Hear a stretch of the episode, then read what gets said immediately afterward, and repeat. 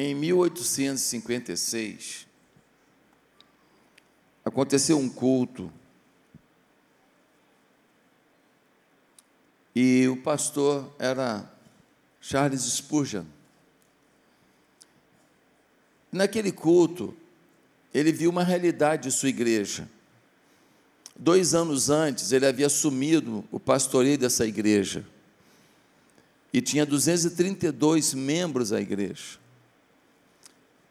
Agora, no final de 1856, a igreja tinha 4 mil membros.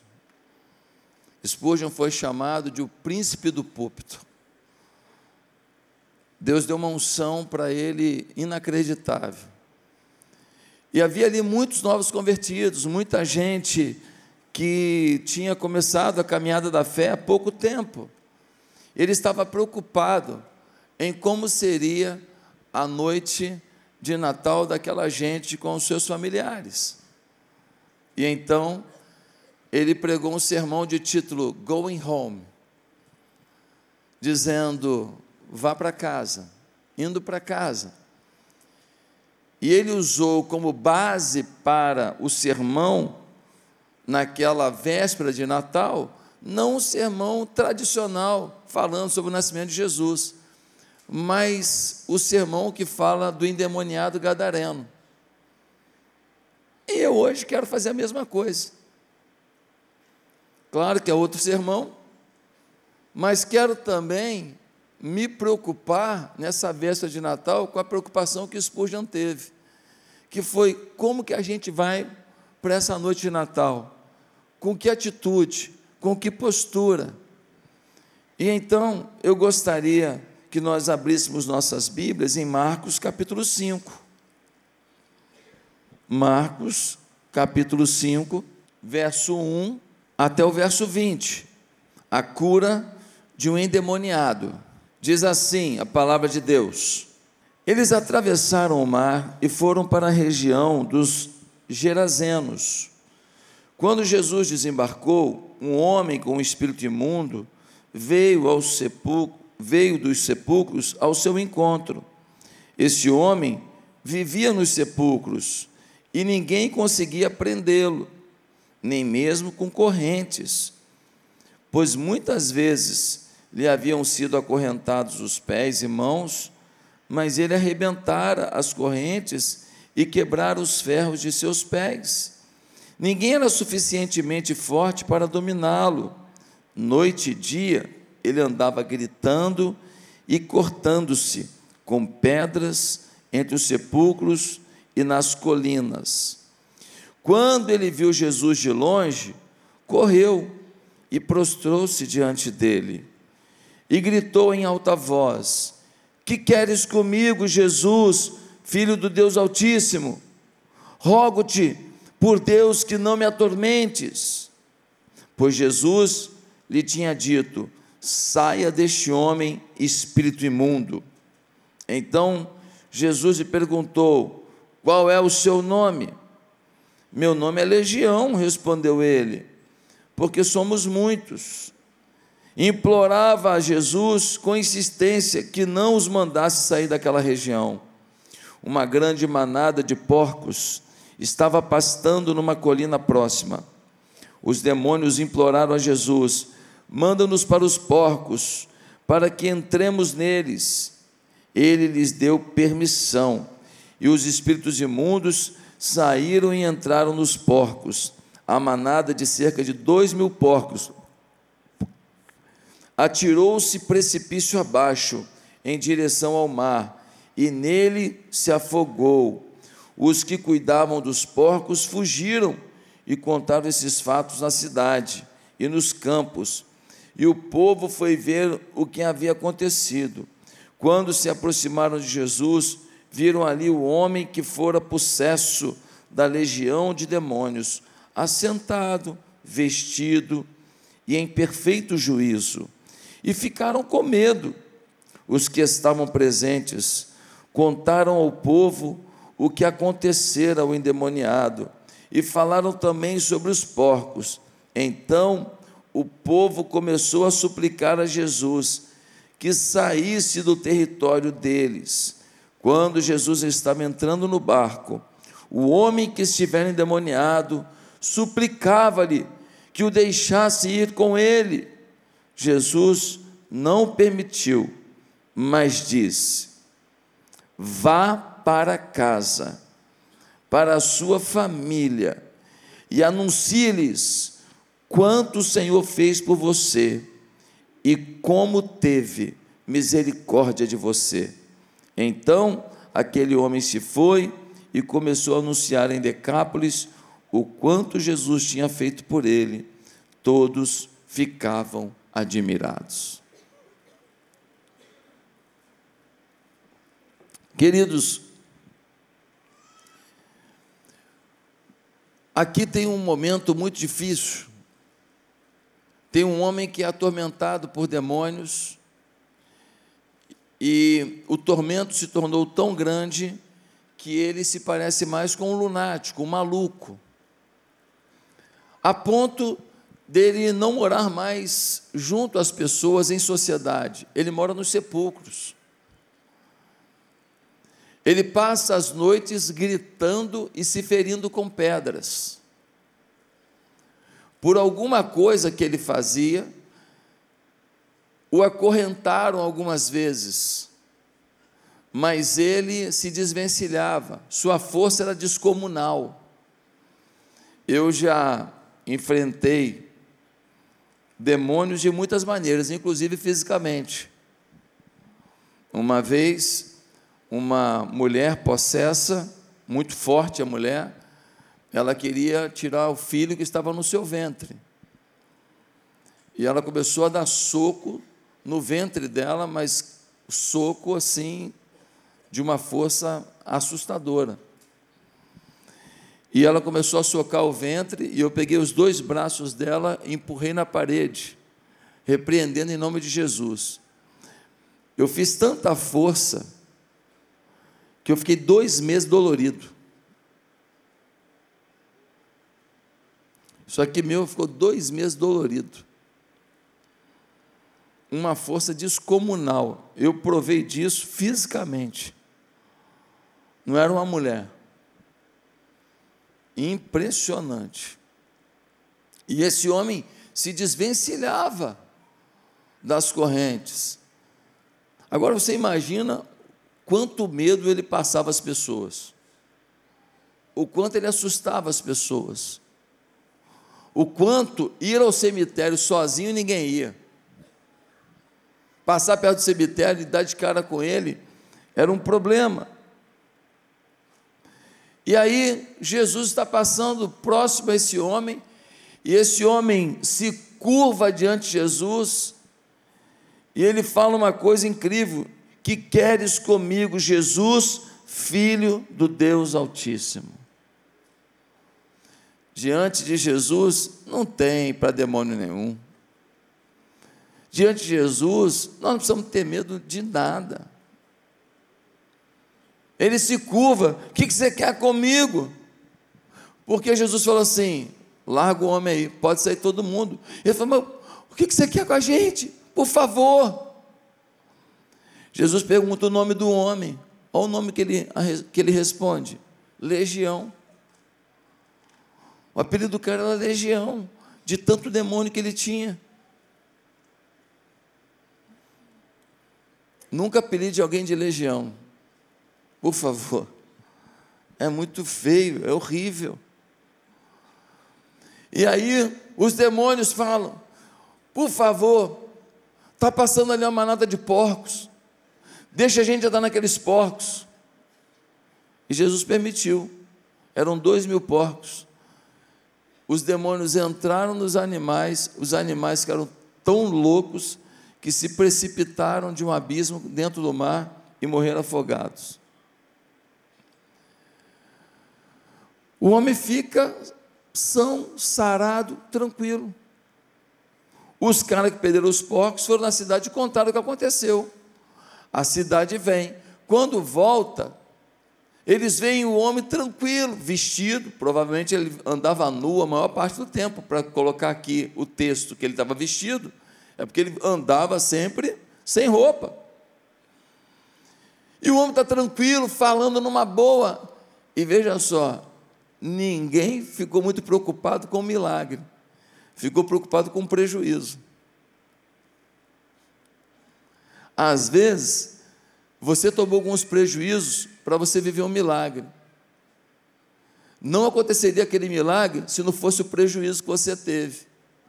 Você não ia se abrir para o milagre se não fosse o prejuízo. Mas sabe de uma coisa? Você lembra toda hora do prejuízo com uma dó, com uma neura, com uma chateação. Você não percebe o livramento que Deus te deu, a benção que Deus te deu, por causa dessa situação que você viveu.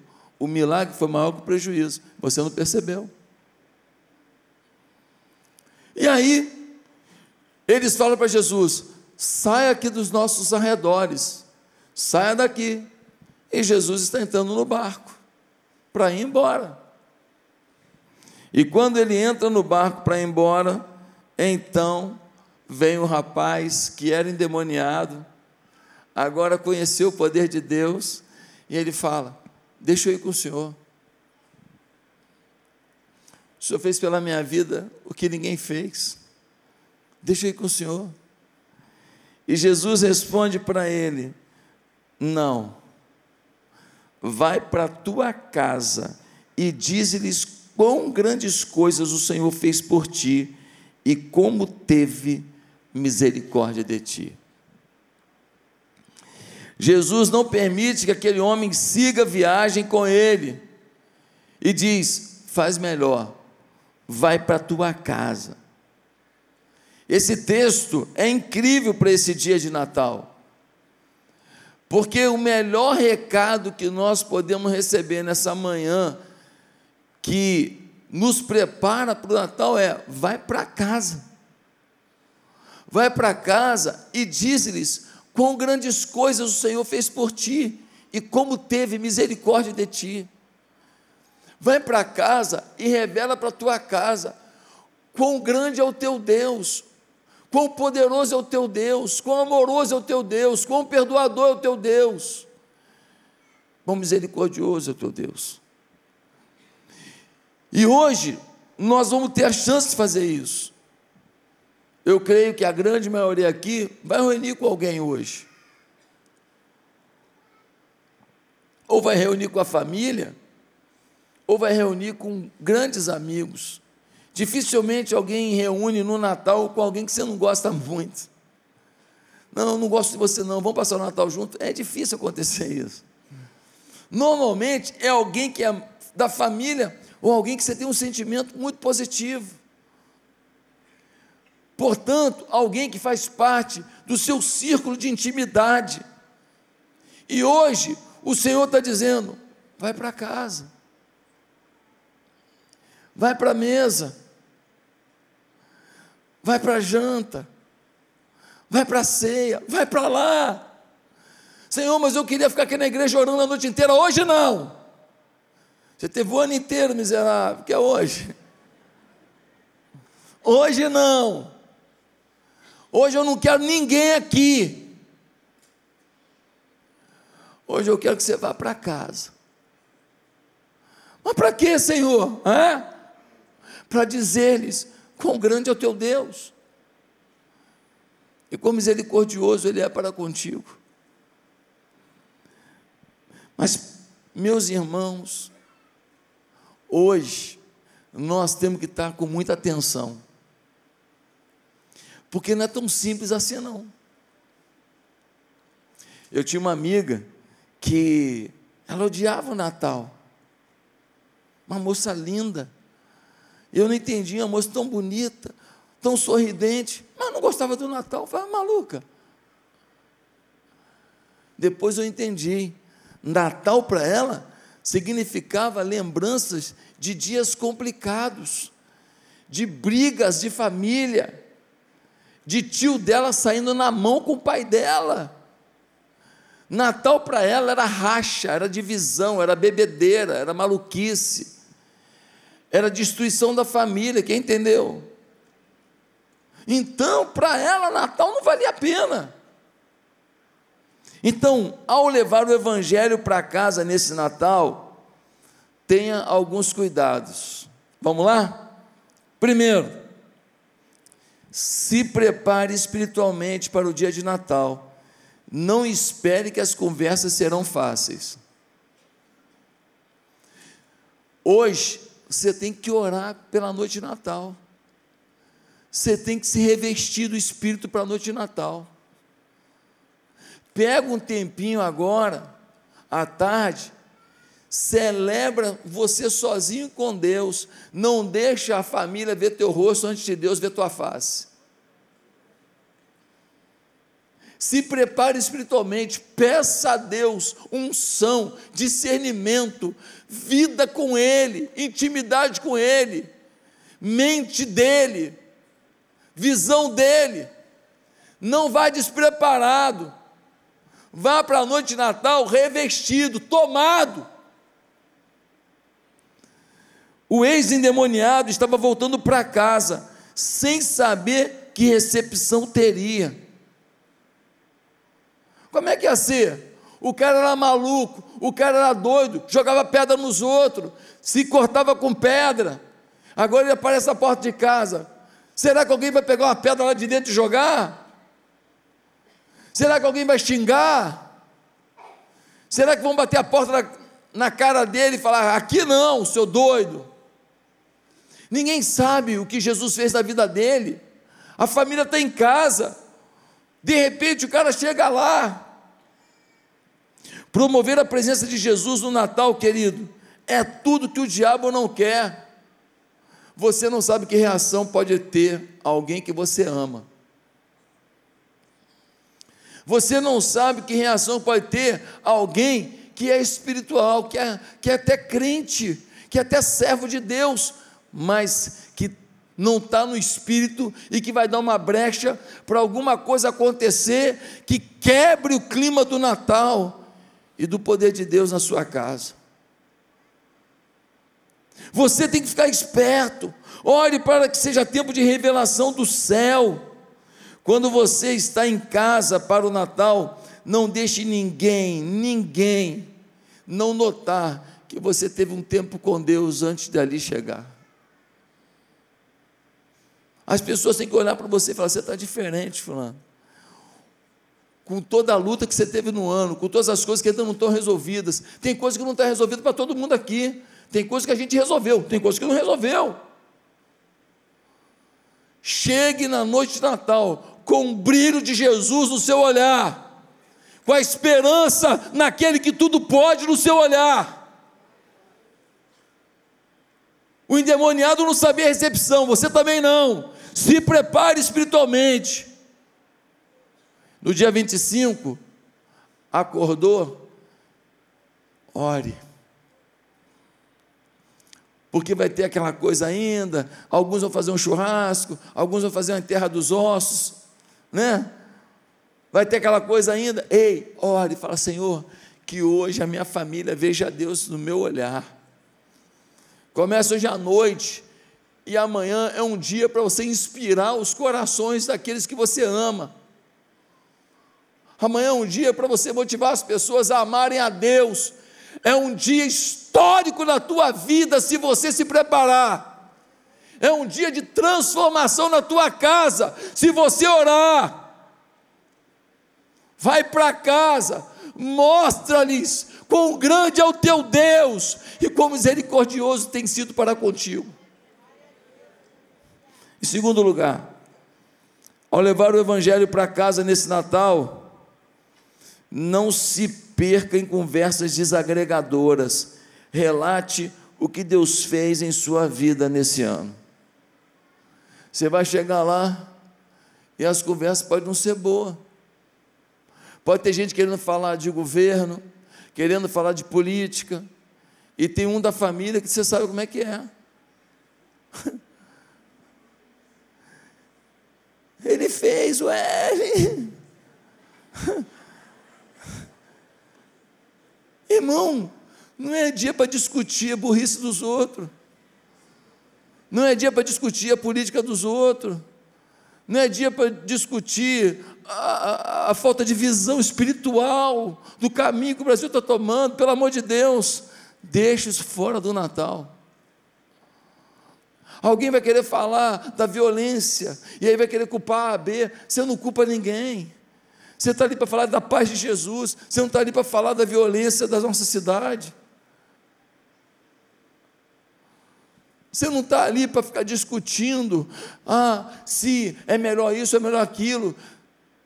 Você não está ali para falar que o ensino do Brasil é pior ou melhor. Irmão, cuidado, porque a gente às vezes entra em conversa que não leva a nada. A gente entra em conversa que não ajuda em nada. Quem está entendendo? A gente perde o foco fácil. O inimigo tira onda com a gente às vezes. Te puxa para um lado para dançar e você dança.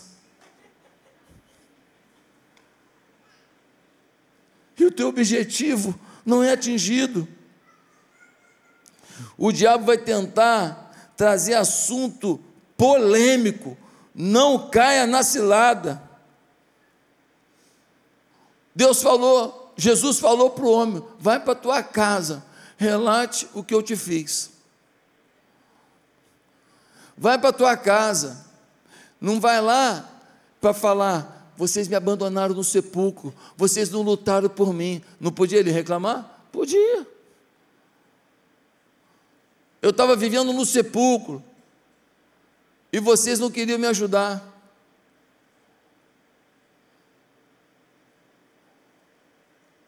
Eu estava vivendo no sepulcro e vocês não queriam me amparar. Ele podia. A família também podia falar: eu passei muita vergonha, muita vergonha por sua causa. A família podia falar. Todo mundo falava aqui, ó, a família do endemoniado a família aí do, do, do maluco. Não era hora de discutir quem magoou quem.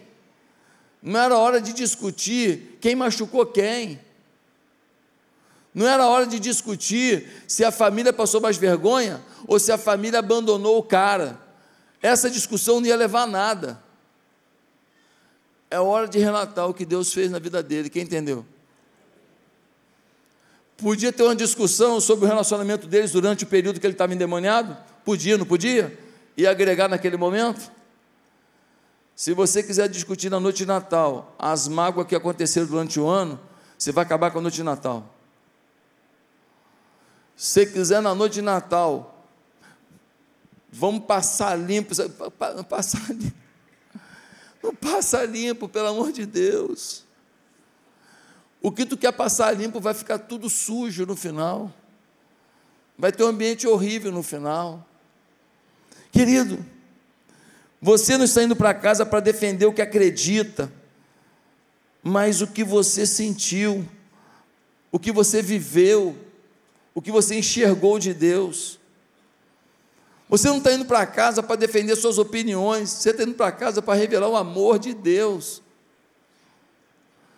Você não está indo para casa para mudar a opinião dos outros, você está indo para casa para ver os corações melhorados naquilo que você puder somar. Você não está indo para casa para mandar em direta. Não.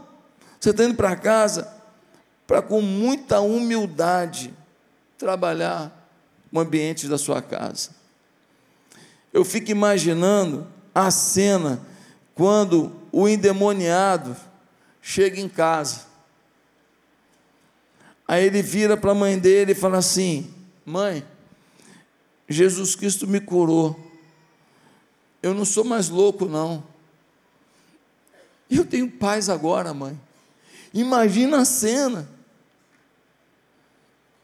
Imagina os irmãos dele, os sobrinhos. Como é que é? É eu, eu tenho paz. Eu não quero mais ficar gritando no sepulcro, eu não quero mais me agredir com pedra. A paz de Deus tomou minha vida. Ei, vá para a mesa de Natal, relate o que Deus fez na tua vida.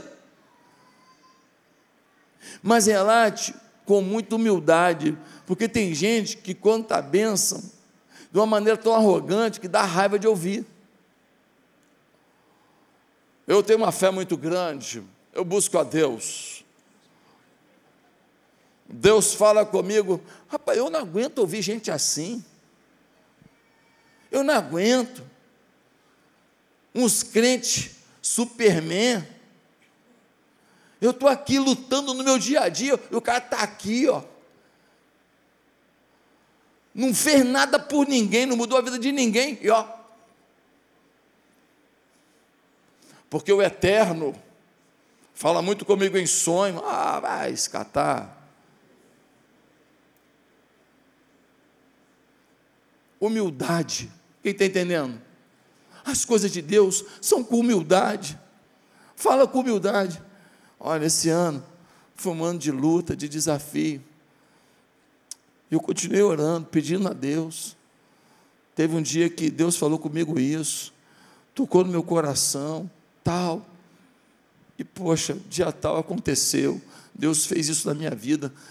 Seja humilde, porque as pessoas que não amam a fé, se você falar com arrogância, como se você fosse um ser maior do que eles, eles não abrem o coração nem para te ouvir. Quem entendeu? Quem entendeu essa chave? Essa chave é fundamental para abrir a porta do coração da tua família. Seja humilde, compartilhe com humildade. Não fale com ar arrogante, dizendo: Olha, porque vocês ainda não têm uma experiência com Jesus, mas se tiverem, não xinga ninguém, não dá julgamento para ninguém. Eu espero que quando você estiver contando essa história, Deus tome o coração da sua família. Terceiro lugar, quando você for para casa, acredite que este é um dia de reconciliação em sua família. Acredite que é dia de reconciliação. O endemoniado, ele tinha unidade com a família? Ele era motivo de orgulho para a família? Não. A família ficava o tempo inteiro tentando restaurar ele pelo texto? Não.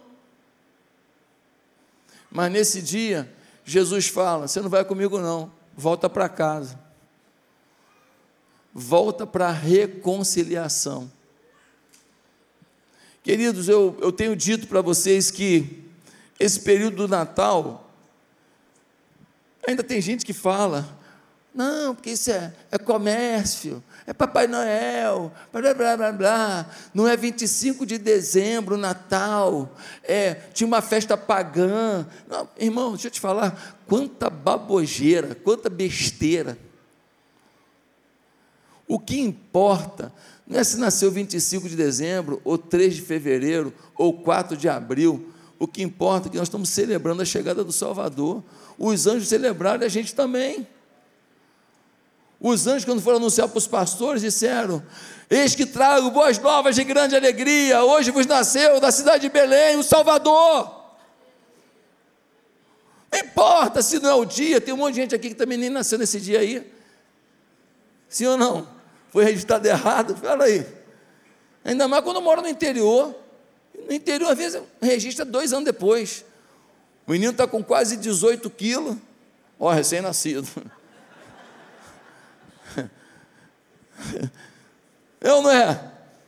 Gente, o que importa é o que isso promove para a gente. E deixa eu te falar uma coisa: até para quem não está nem aí para as coisas de Deus, o Natal influencia. Você vê gente que não faz nada por ninguém o ano inteiro, chega no Natal, compra um panetone e dá para alguém nunca deu nada para o Zé, o Zé da recepção.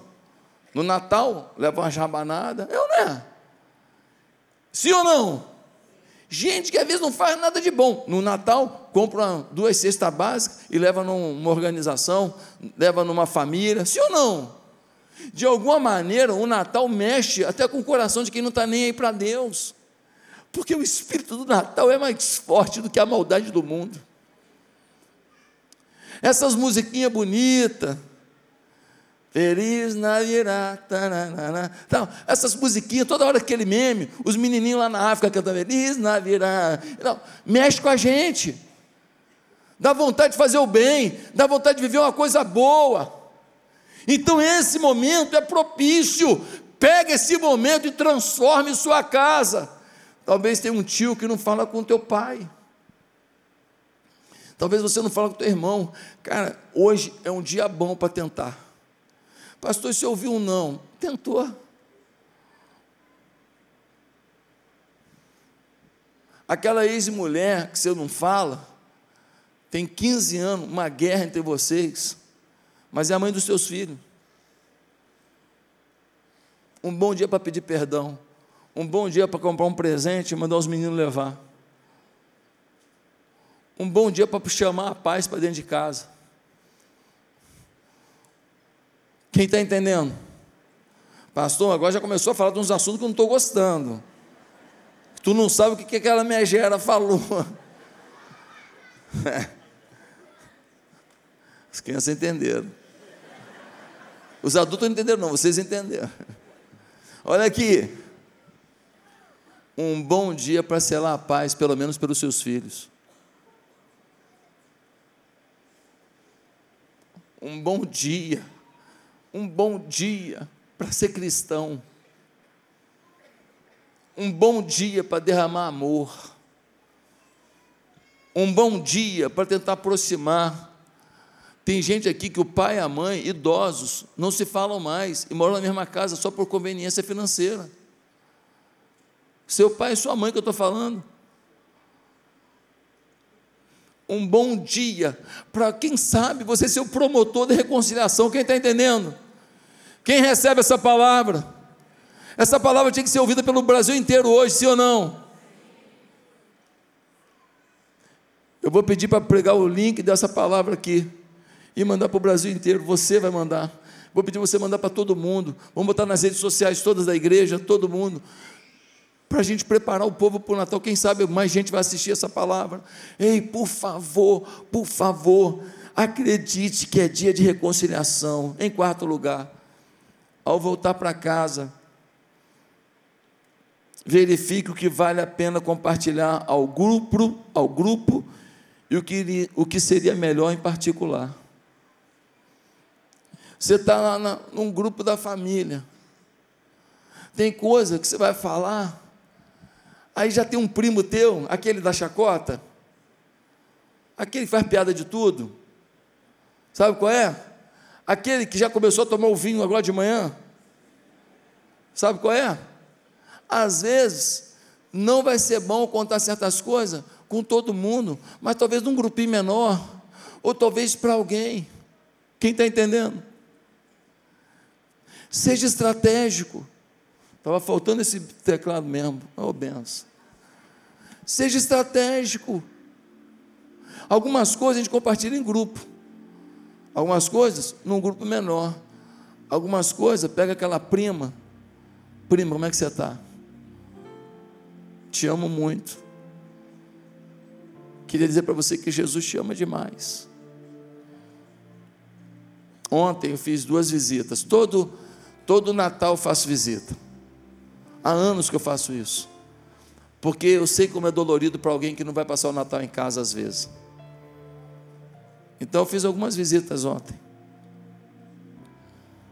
E uma visita eu fiz para uma família que não é convertida.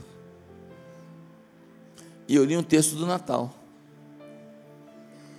E eu fiz uma celebração de Natal. Ah, e se não gostar, dane-se, eu fui lá fui fazer visita, estou com moral. Quem que vai me interromper quando está num leito e você vai fazer uma visita? Quem entendeu? Quem sabe tem alguém para você visitar hoje ainda?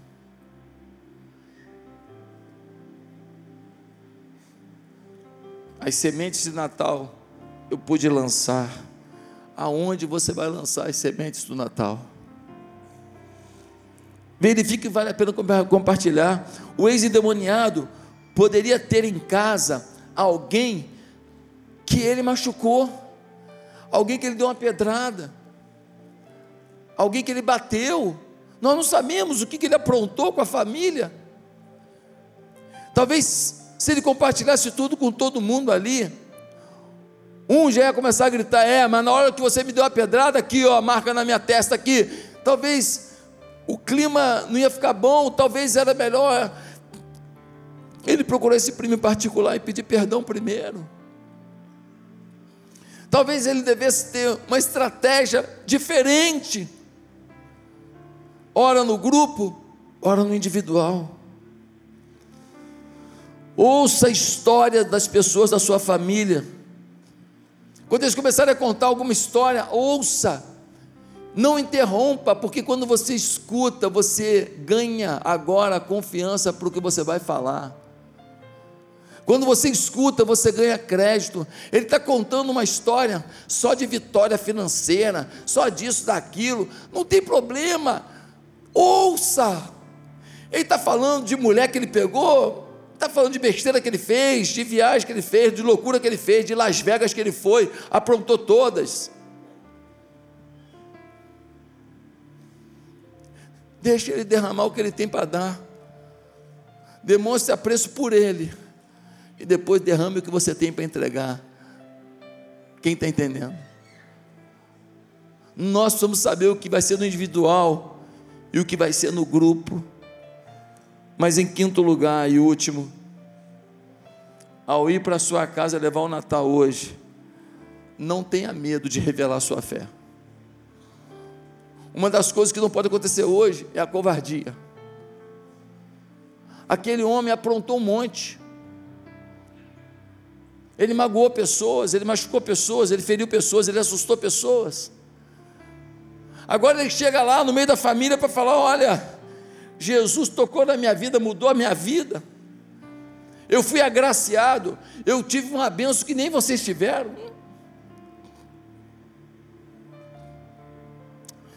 Talvez ele ficasse acanhado de agora falar de tudo que Deus fez na vida dele. Mas o Senhor Jesus disse: vai para a tua casa, mas não vai para casa só, não. Vai e diga-lhes, diga-lhes com clareza, quão grande é o teu Deus e quão misericordioso tem sido para contigo. Ei, hoje vai para a tua casa, não deixe de expressar a tua fé. Tenha coragem, tem gente da tua família que até frequenta igreja que está precisando da tua fé hoje. Tem gente da tua família que está com o coração em, num nó, num nó que não desata, numa dor que não desata, numa dúvida que não desata, você é resposta de Deus na vida deles hoje. Ei, acredite nisso. Seja a boca, boca profética, seja a boca do Natal, seja a boca do céu, seja a anunciação das boas novas do Senhor. Chegou o Salvador.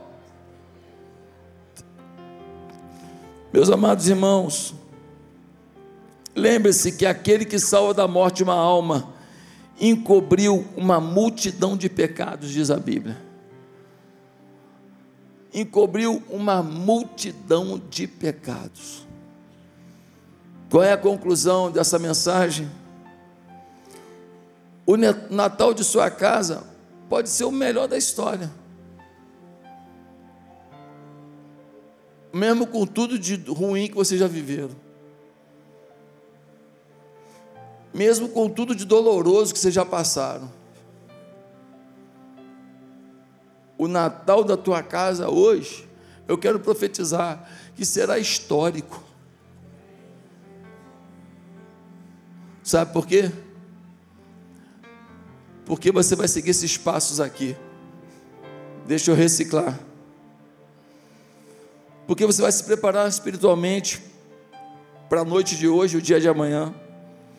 Porque você não vai se perder em conversa desagregadora, você vai relatar o que Deus fez na sua vida esse ano.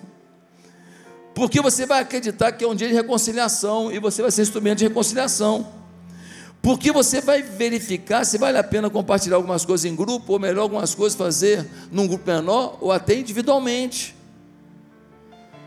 e porque você não vai ter medo de revelar a tua fé. Por conta disso, essa noite de Natal e o dia 25 será um dia histórico na sua vida e da sua família. Quem recebe isso?